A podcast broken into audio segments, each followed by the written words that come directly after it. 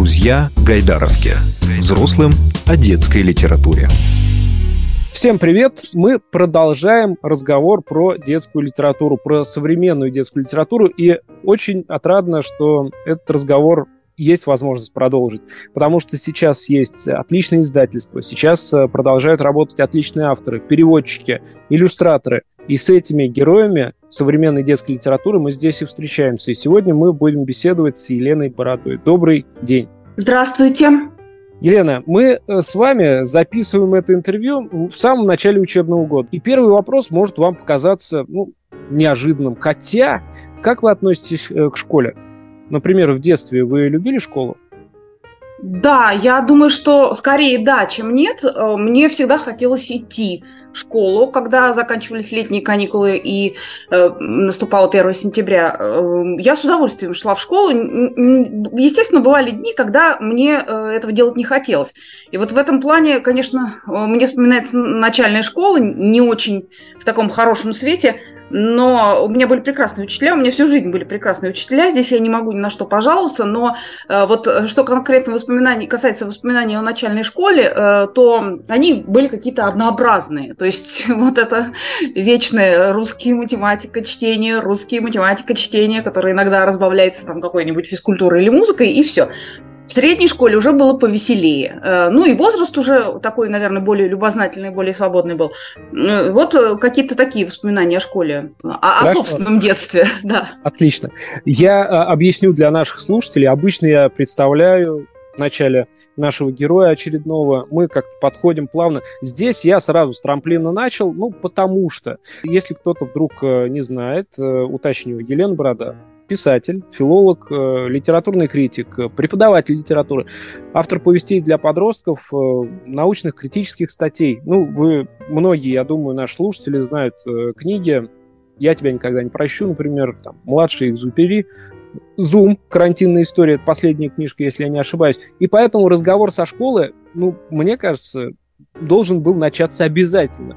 Почему? В том числе потому, что вы работали и, я так понимаю, продолжаете. Вы сейчас до сих пор работаете со школьниками? Да, конечно, только что с линейки, только что праздничное мероприятие прошло. То есть разговор в тему. С праздником у вас тогда. Это сейчас Спасибо. для вас праздник? Праздник. Праздник. Все равно, да, праздник, э, День знаний. Я, пользуясь случаем, тоже всех поздравляю, всех, кто считает это праздником, всех, кто причастен или просто сочувствует. Ну вот э, год учебный только-только начинается, опять общение с ребятами. Вот то, что вы работаете в школе, это вам помогает писать книги? Э, думаю, да. Э, думаю, да, наверное. Почему не, не на сто процентов? Потому что, наверное, если бы я не работала в школе, у меня, ну, как минимум, было бы больше времени. Вот это моя постоянная боль, э, то, что мне хочется писать, а времени не хватает, потому что вечно в учебном процессе, ну и кроме учебного процесса, э, школьная система подразумевает кучу всяких э, дел, нужных и ненужных. А, но, в принципе, э, э, все равно это компенсируется общением, непосредственным общением с а, школьниками. И вот это действительно здорово, это помогает, потому что, эм, ну, я, можно сказать, и не выдумываю ничего, а беру с натуры, вот они, бери и пиши. Да? Вот в этом отношении мне очень повезло. Я э, про это буду задавать еще вопросы. Я просто ну, не могу себе э, позволить э, не поинтересоваться жизнью современных э, не только писателей, переводчиков и литераторов, но и тех, кто является героями ваших книг. Потому продолжу про школьников спрашивать. Вот герои ваших произведений, они же школьники, там, среднее звено, в том числе подростки, да, какой-то, на мой взгляд, у них, по крайней мере, ну, не сказать, что пренебрежение, но очень такое легкое отношение к школе, к учебе. Это тоже из опыта или это такой художественный прием, что ли? Э, серьезно? А мне кажется, они все по-разному относятся к школе. Даже если мы возьмем Zoom, карантинная история, там есть э, прилежная девочка Женя, которая ну, такая учится, хорошо учится. Э, есть Алена, которая амбициозная, которая то, ну, учится тоже хорошо и из э, соображений немножко из других. Но, э, тем не менее, тоже относится к школе с, очень серьезно. Ну и есть, конечно, такой, как Иван, который немножко не понимает смысла школьной системы. Э, мальчик не глупый, но, как это часто бывает, просто не вписывается в систему образования, которая часто уходит в какую-то формальную такую стадию, формаль, формальную сферу. То есть, мне кажется, они у меня все разные. То, что герои ага. разные, это я не спорю ни в коем разе.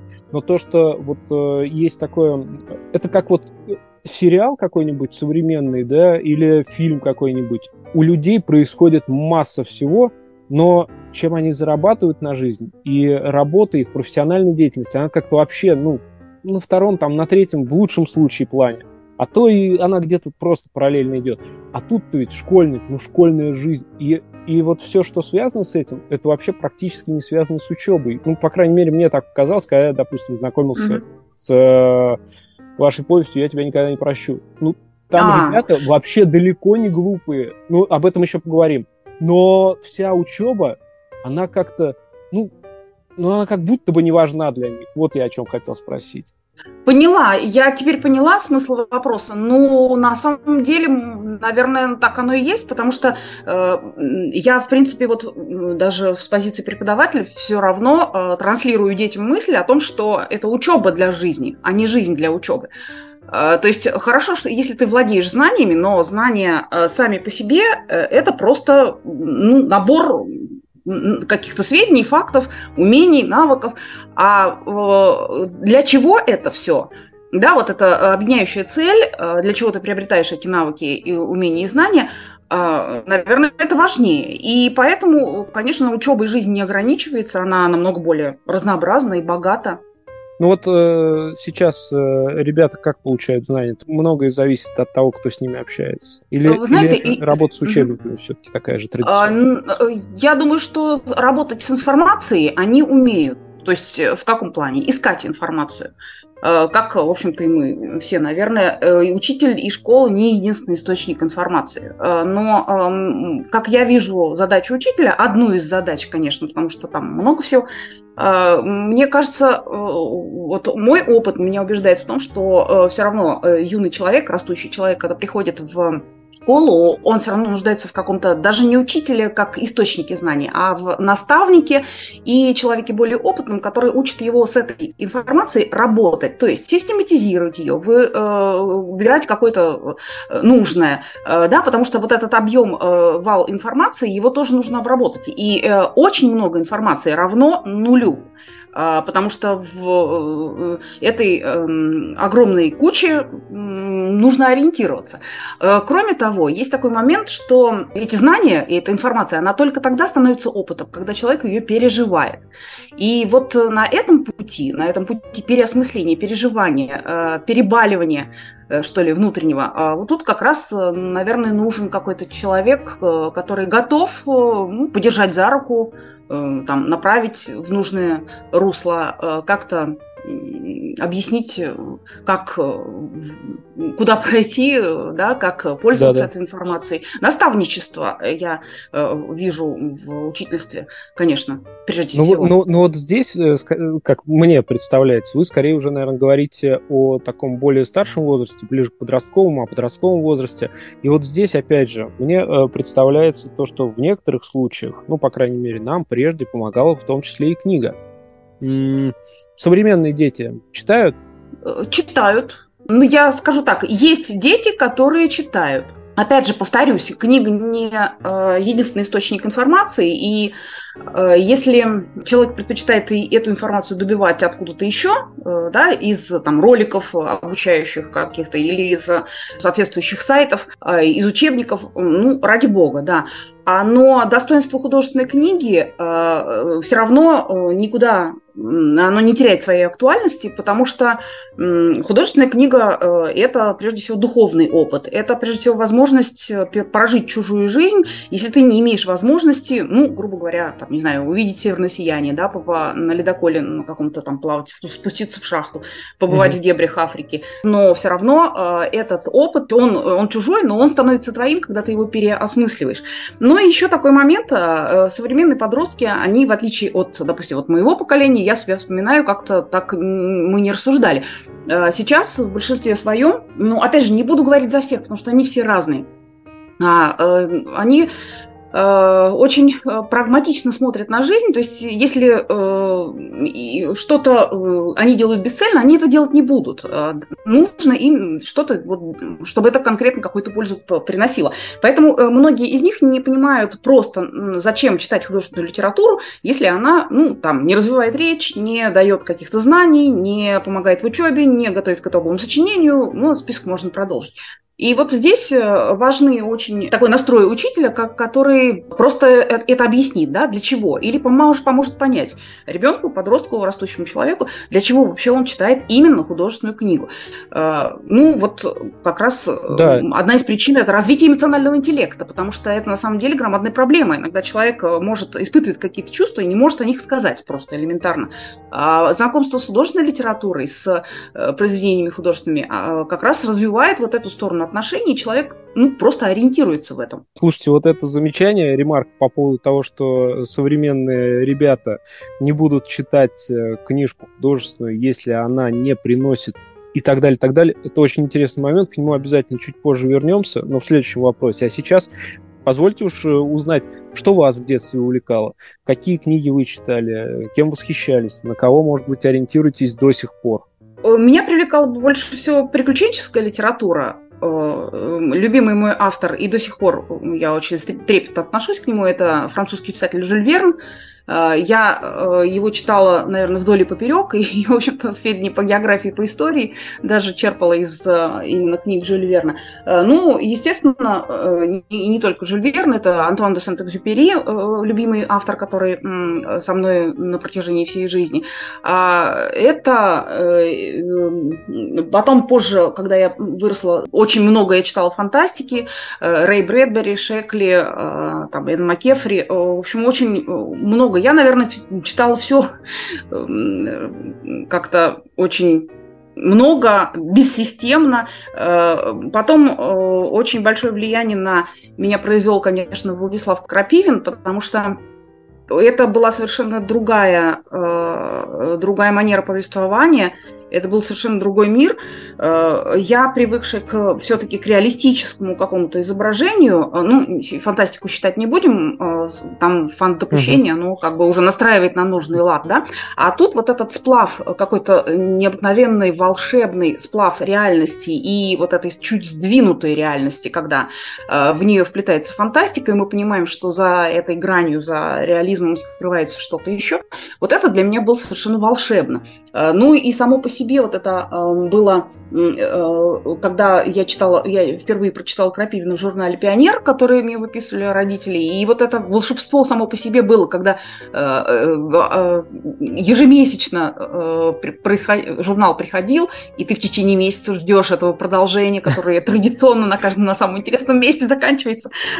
Это наполняет тебя таким ожиданием и счастьем, да, и, и почему это закончилось, в общем, такой вот наплыв чувств. Это было, конечно, волшебно. Да, сейчас прямая ассоциация с этим это сериалы, конечно, особенно которые на платформах выходят, и я знаю, что ну, многие уже взрослые даже люди, они ведут себя иначе. Они ждут того момента, когда можно собрать подшивку и прочитать целиком, ну, говоря метафорически. Да, да, да, это, это я тоже знаю. Да. А, ну, поговорим о вашем пути в литературу. Вы э, были читающим ребенком. Понятно, что э, у вас были разносторонние интересы. А когда вы поняли, что хотите быть писателем, и как этот э, путь э, начался, как вы по нему пошли? Ну, я-то считаю, что у меня очень все традиционно. Я, в принципе, вообще веду такую заурядную жизнь, и, и в принципе, человек такой, не знаю, мне кажется, стандартный довольно. Иногда мыслю стандартный, и нахожусь, что называется, в зоне комфорта, и, и мне все устраивает. Да, я возмущенно пищу, когда меня оттуда пытаются вы, выцепить.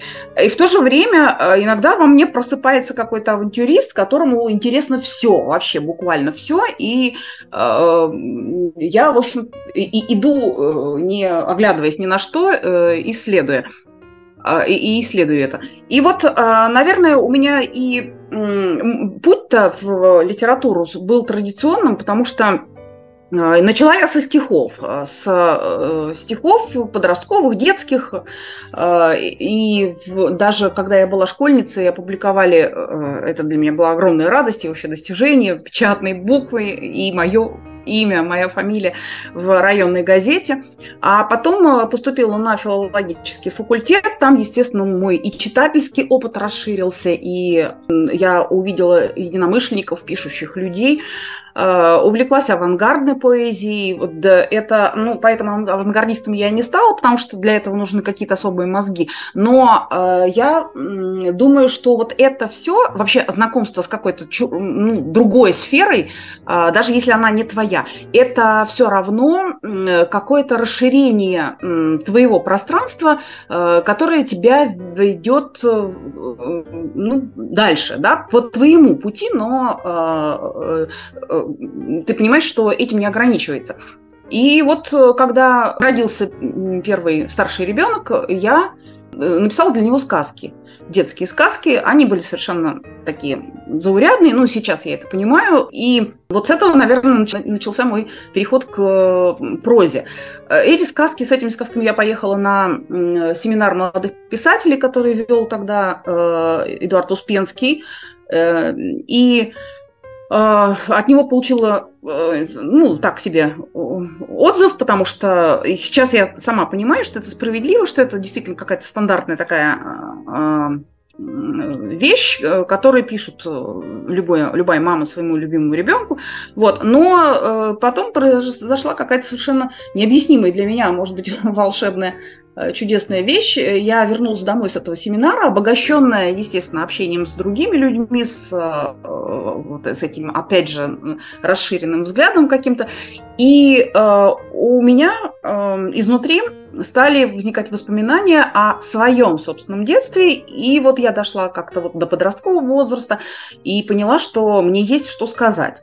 Ну а так как э, это все резонировало, срезонировало с тем, что э, как-то так получилось, что я всю жизнь работаю именно в старших классах, именно с подростками, и вот оно друг э, на друга наложилось так, и вот так случилось. Вот э, то, что вы сейчас описали, это ну, я не скажу, что это стандартный путь, да, и э, не хочется говорить, что он заурядный, но истории таких, когда э, начинается путь э, писателя с рождения ребенка, я слышал немало. Даже вот в нашем подкасте это встречается периодически. Вопрос-то в том, что у вас все-таки профессиональное образование есть. И я не могу вас не спросить, писать должны профессионалы или это не обязательно?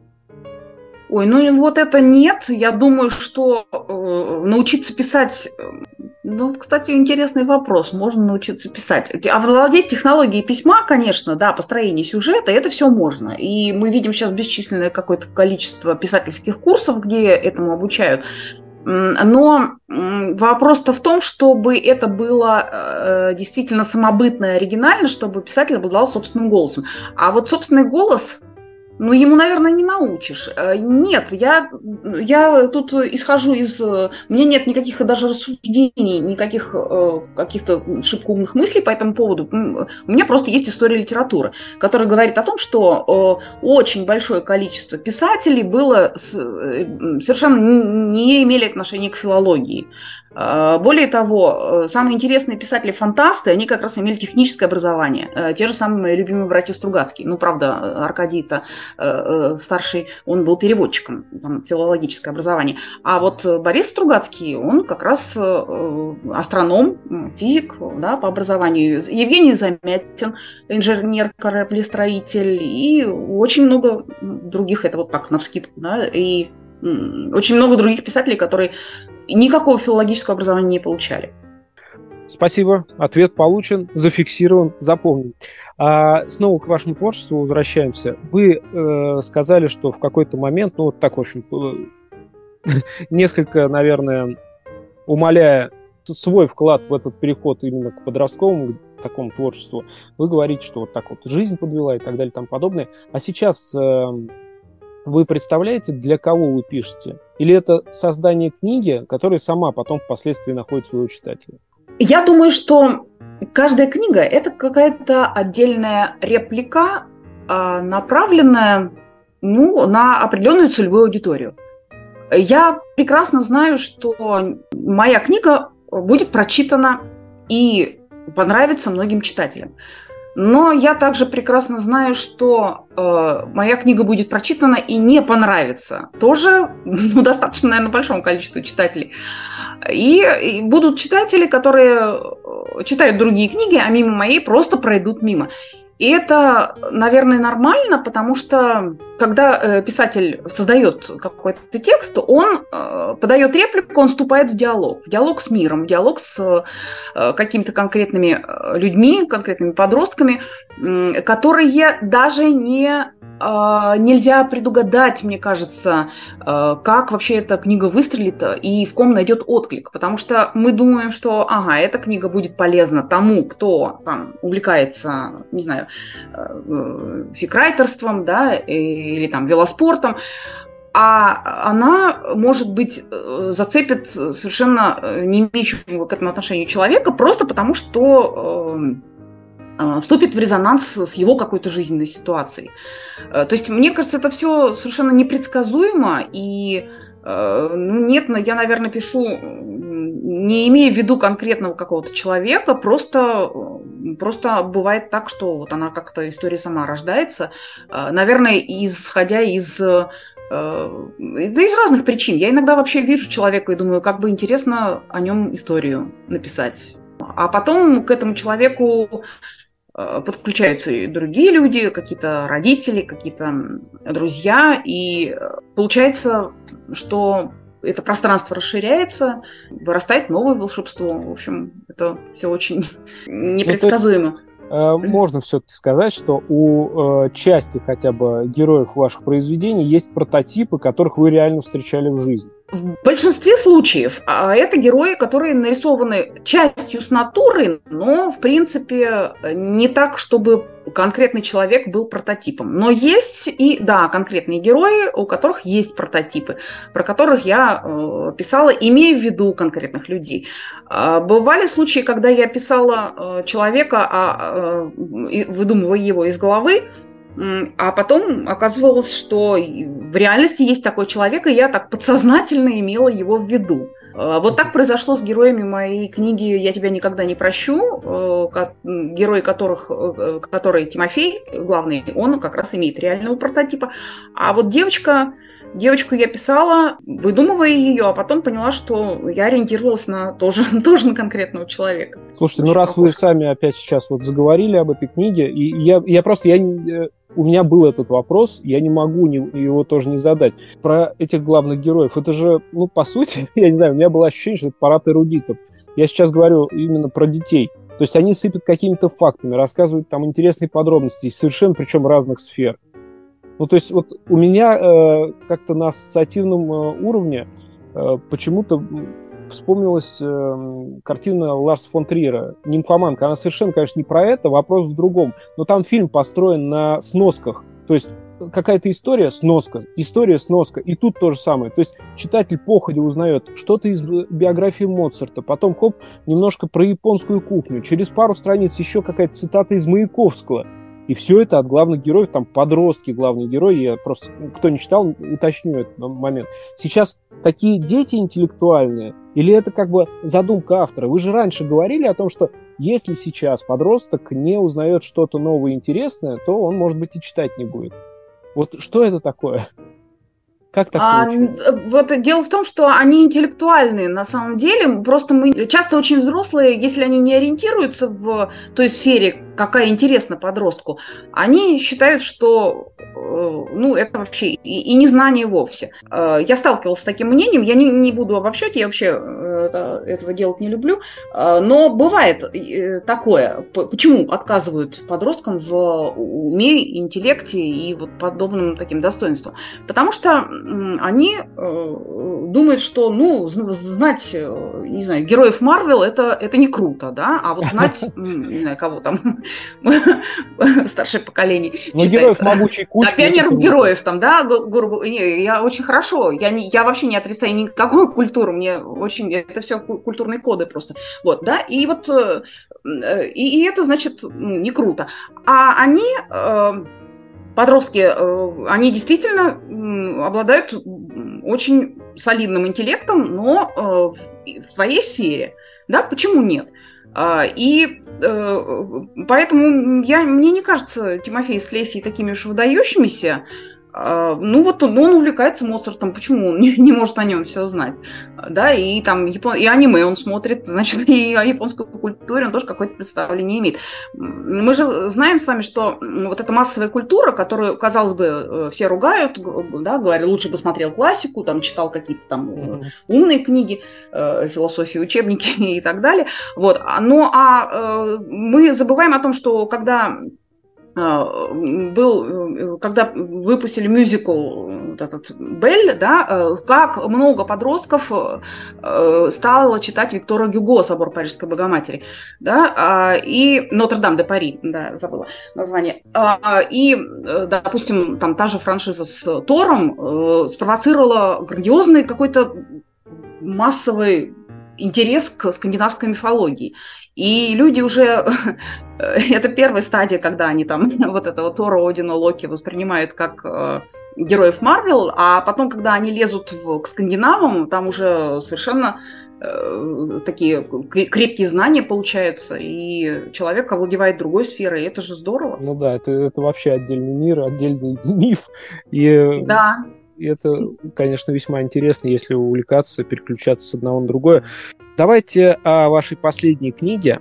И уж раз в таком ключе, э, вопрос также задам. Zoom, карантинная история. Это же ведь на данный момент последняя книга, правильно, которая выпущена? Ну, если не считать той, э, которая сейчас в типографии и со дня на день нет, появится. Нет, нет, не считать. Я имею в виду, Не считаем, да, правильно. может встретиться с читателем прямо сегодня в библиотеке. Да, э, прямо сегодня, да, это Zoom на какие, э, скажем так, истории она может переключить, на что она может сподвигнуть, на изучение каких мифов, э, если мы про Торту вспоминали. Ну, например, uh как ты можете про нее что-то такое рассказать? Да, конечно. А, это, допустим, культура фикрайтерства, фанфики фанфикшн творчество.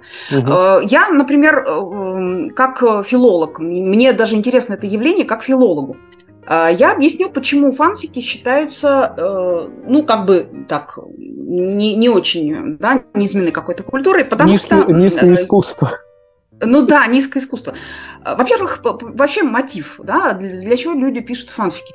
А, я сама, когда, вот мы опять же возвращаемся в чита... детство читающего ребенка, и когда я читала книги, мне иногда э, очень досадно было, что главный герой умер, да? главгады там не наказали, да? два э, там друга поссорились и так и не подружились. То есть мне хотел изменить финал, и я в голове у себя это все проделывала. Э, в моем детстве фанфиков не было, э, но я их создавала у себя в голове. Да? Ну, прошло время, я начала писать свои истории, Ориджи, как все сейчас сказали. Но э, потом, э, позже я узнала вот как раз об этой культуре, о том, что это есть фанфикшн-культура, причем она, э, она она же очень разнообразна. Если мы э, зайдем на какой-нибудь фикрайтерский сайт, э, то э, там какое-то совершенно немыслимое количество этих фанфиков разного уровня. И вот я как раз возвращаюсь к этой прерванной мысли, почему это считается низменной культурой, потому что, конечно, большинство этих текстов, они низкого, низкопробные.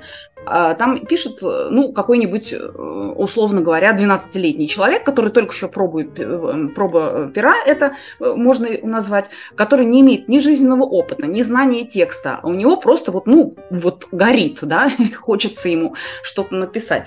Но когда мы продираемся сквозь это, этот лес, эти, пролистываем эти фанфики, которые низкопробные, мы иногда находим потрясающие совершенно тексты, совершенно, э, которые могут э, составить конкуренцию э, профессиональным текстам, напечатанным, опубликованным. Вот. И мне вообще интересно само по себе это явление, как даже исследователю, да, вот что, как, как это все происходит, да, что, какие мотивы эм, движут людьми, которые создают эти фанфики, да, и, и систематизация вот это, и, и даже вот в, в таком отношении Э, филологическом, как у фикрайтеров, свой язык, да, свой сленг профессиональный.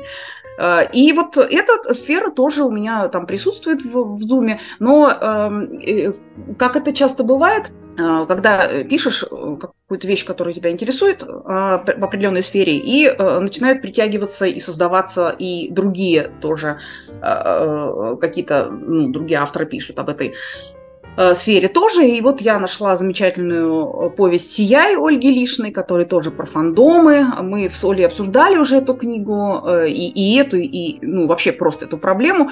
И, в общем, это ну, тоже вот интересно, да, это собственный мир какой-то, который объединяет людей и, в конце концов, Э, тоже э, может сыграть свою роль в формировании культуры. Ну, мы от нее э, вообще просто, честно говоря, никуда не денемся да, от этого явления. Это явление есть, и нежели чем закрывать на него глаза, лучше, мне кажется, его изучить, тем более, что там есть о чем подумать. Класс. И угу. я напоследок попрошу вас как раз рассказать о той книге, которая сейчас находится еще в типографии. Что ждать поклонникам вашего творчества? О, я очень трепетно отношусь к этой книге, потому что там очень много таких реальностей, э, реалий, которые мне дороги, а, и мне очень дороги герои. Э, мне очень хотелось, чтобы с ними все было хорошо. И вообще я писала эту книгу э, вообще не думая, не, не зная, вернее, а вообще куда их вывезет этот путь. Э, книга называется «Инктобер». Это такой челлендж, челлендж для художников. Он проходит в октябре. Суть его в том, что каждый день октября нужно нарисовать определенный рисунок. Э, на заданную тему. Э, темы эти вывешиваются в интернете, опять же, по фандомам. Э, Поттероманы, поклонники Гарри Поттера, у них свой инктобер, свой челлендж, да, поклонники, там, не знаю, отблесков Этерна, Веркамши, а они рисуют другое, да, тоже тематическое. И вот в октябре позапрошлого года, получается, я полезла на сайт этого инктобера, там, там не сайт даже, там просто может быть, на страничках люди выкладывают. И э, я столкнулась с потрясающими совершенно рисунками, вообще шедевры. Я э, просто сутками просматривала эти тематические наброски, эти скетчи, а, а потом у меня родилась идея написать вот по такому же принципу, да, вот, вот у тебя заданные темы, заданные там на каждый 31 э, день э, эти рисунки, да, и вот э, создать из этого историю. Герои как-то вот возникли сразу, да, девочка-художница, которая мне вообще очень, очень важна тема профессионального самоопределения подростков, и поэтому вот Варя, она у меня такая, девочка, которая хочет стать художником, но сталкивается с препятствиями, ей нужно вот доказать, что она действительно может и хочет и э, у нее свой путь. Да, и вот этот Гоша, который, у которого другая история, потруднее было его э, увидеть, но потом, в конце концов, он у меня тоже проявился. И, э, в общем-то, писала я его тоже по заданному списку, который сама для себя составила, то есть наугад, вот как это по книжкам бывает, гадают, да, наугад тыкаешь слово, и, в общем, вот попробуй, попробуй этот сюжет от слова к слову поведи, да, вот это 31 глава, 31 слово, а, и в результате получилась история. А э, когда ориентировочно все это появится на полках? Я очень надеюсь, что Э, недели через две, наверное, потому что она уже в типографии, и э, издательство Композгид э, уже проанонсировало его. Там ну, чудесные общем, совершенно иллюстрации, иллюстрации, которые человека, который, художника, который принимал, ну, знает не понаслышке, что такое челлендж, вот этот инктобер, и это восторг, восторг, просто такие иллюстрации классные там, да.